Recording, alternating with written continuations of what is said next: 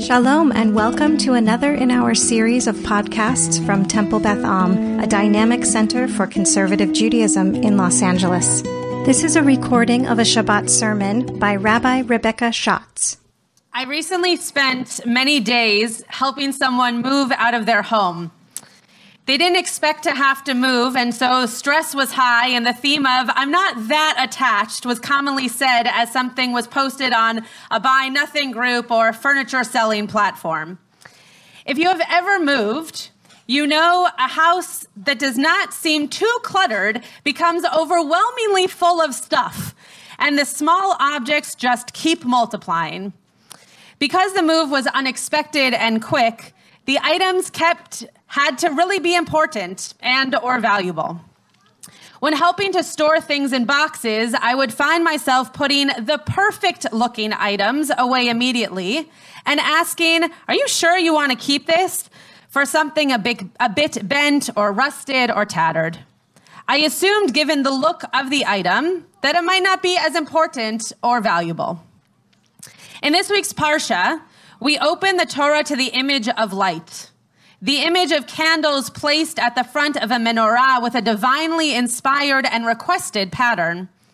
What I had never noticed before was the use of the word hammered as a defining feature of the metal of this menorah.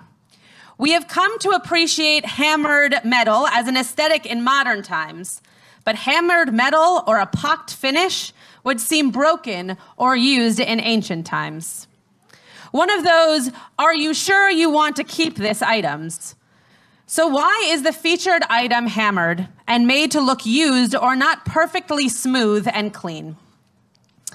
Living in a place like Los Angeles and a fairly comfortable environment, even if we do not think we are, we become influenced by outward appearance and, quote, stuff.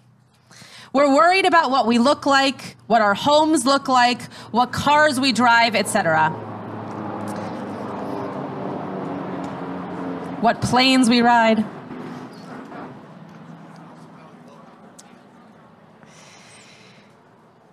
In Numbers chapter 8, verse 4, it says explicitly, Vezem miksha.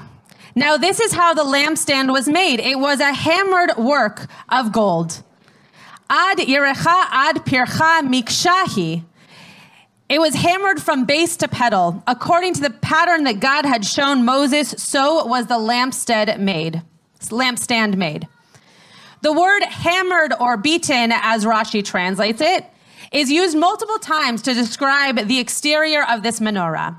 And yet, it was a treasured item in our temple and gave off light both forwards and upwards.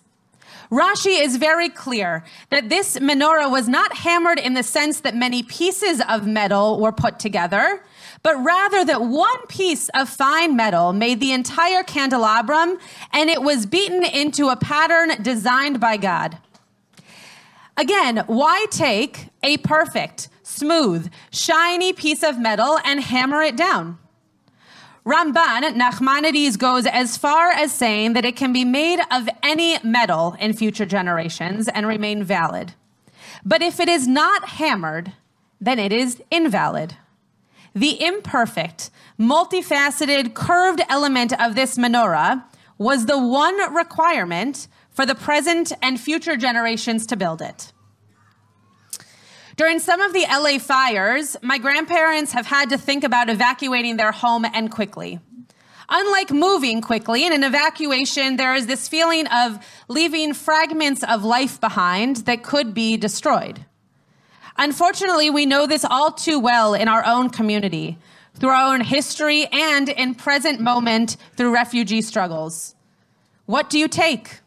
What are the most important pieces to carry with you? My grandparents most recently told me that they would take their ketubah and pictures first. Of course, my mind sped through all the other things in their home that I would miss. But then I realized that I was thinking more materialistic items and not those that actually tug at my heart. The items we first reach for are often not the shiniest or the most perfect or the best looking.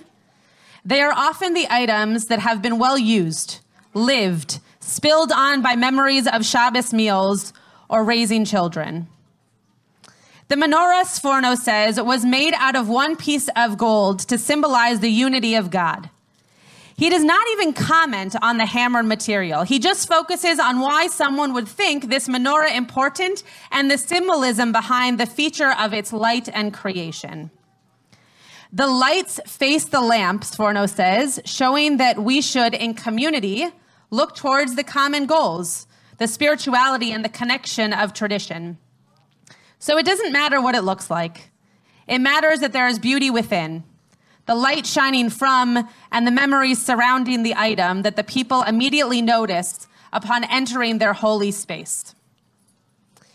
In a tractate of Gemara, Arachin, on page 10b, our rabbis discuss another element of the temple and the significance of outward appearance.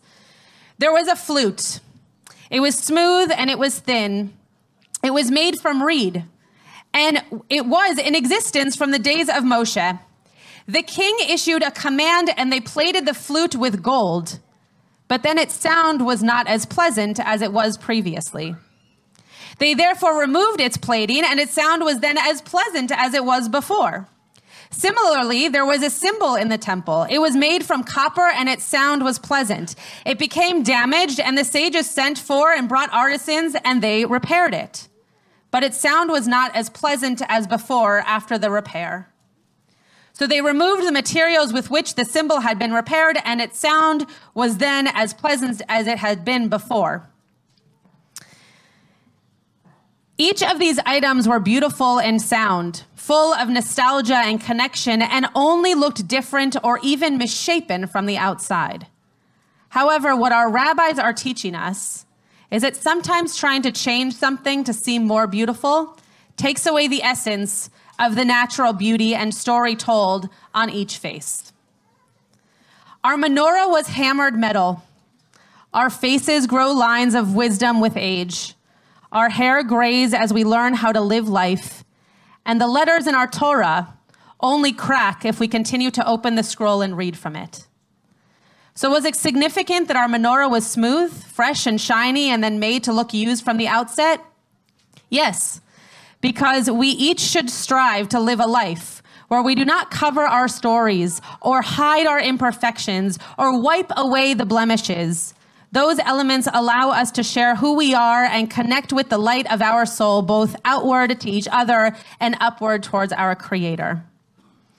I hope we each continue to search for the hammered metal pieces in our home, to recognize that perfection is not only seen on the outside, but felt with the heart, shared with experiences, sharpened with minds, and held in the eyes of those who choose to seek out their version of enhanced light. You have been listening to another in our series of podcasts from Temple Beth Am, a dynamic center for conservative Judaism in Los Angeles. If you enjoy these podcasts, we invite you to write a review on the Apple Podcast site or wherever you get your podcasts. For more information about Temple Beth Am Los Angeles, go to tbala.org.